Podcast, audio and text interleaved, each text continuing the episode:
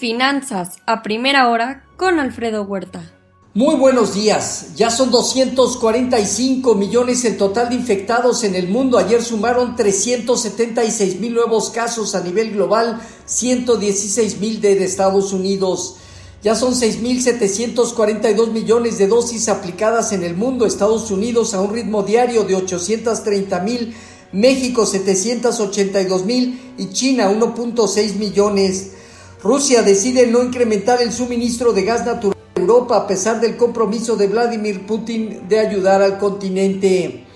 El ETF de futuros del Bitcoin empieza a operar este día con una cotización cercana a zona máxima eh, ubicada en 65 mil dólares. Hoy el Bitcoin opera alrededor de 62 mil 200 dólares. En Estados Unidos el límite de deuda lleva al Departamento del Tesoro a seguir tomando medidas extraordinarias hasta el 3 de diciembre, como suspender emisiones de deuda relacionadas a fondos de jubilación, incapacidad de la administración pública y fondos de beneficio de salud para jubilados del servicio postal. Janet Yellen pide al Congreso certeza a largo plazo para que el gobierno pueda afrontar obligaciones de manera puntual. El RFC obligatorio y tope a donativos prenden discusión en la Cámara de Diputados aquí en México, quienes aprobaron en lo general la miscelánea fiscal 2022. Hoy pasa al Pleno posible votación en fast track. El día de mañana habrá decisión de política monetaria del Banco eh, Central de China, el Banco Popular, donde la tasa está en 3.85% anual importante evaluar y ver la condición en medio de una desaceleración de la economía, una crisis energética, una crisis eh, también de riesgo inflacionario futuro, desde luego también crisis inmobiliaria, crisis de liquidez en algunos sectores. En Asia Pacífico, sesgo positivo, China, Hong Kong y Japón al alza. En Europa dominan también movimientos positivos, aunque de manera moderada, Francia, Alemania, Italia, el Financial Times de Londres, el IBEX de España avanza 0.8%. Boris Johnson considera que arreglarán el protocolo de Irlanda del Norte del Brexit. Bruselas promete castigar a Polonia y distraer la suprema, por eh, desafiar perdón, la supremacía de la legislación de la Unión Europea. En divisas hoy, un índice dólar que retrocede 0.4% hasta el momento. El euro operando en 1.165 avanza 0.4% y la libra gana 0.8%.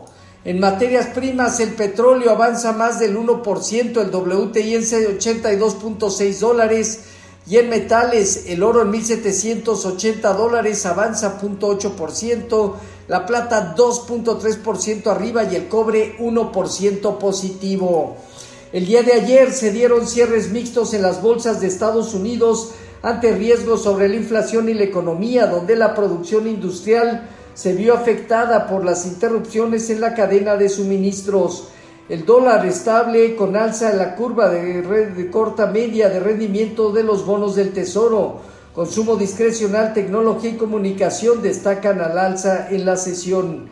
Bank of New York Mellon, Johnson Johnson, Philip Morris, Procter Gamble, Netflix, United Airlines dentro de la lista de empresas a reportar este día. El Dow Jones parte de los 35.258 unidades y de aquí a los 36.500 unidades presenta una zona de prueba, el Nasdaq en 15.021 puntos, de aquí a los 15.100 unidades también una prueba, en caso de superar 15.100 tendría nuestra estimación previa en 15.400 puntos, mientras que el Standard Poor's en 4.486 unidades, de aquí a 4.570 unidades, zonas relevantes.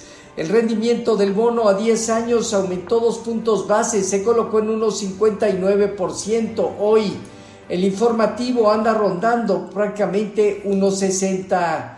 Con respecto a nuestros eh, mercados, tipo de cambio terminó en 2040, depreciándose 0.2%. Consolida 2085, zona superior 2030, zona inferior. En caso de penetrar esta zona baja de 2030, una extensión ligera, poco, eh, de poca duración, quizá alrededor de 2020, pero no tan lejana a estos niveles previos.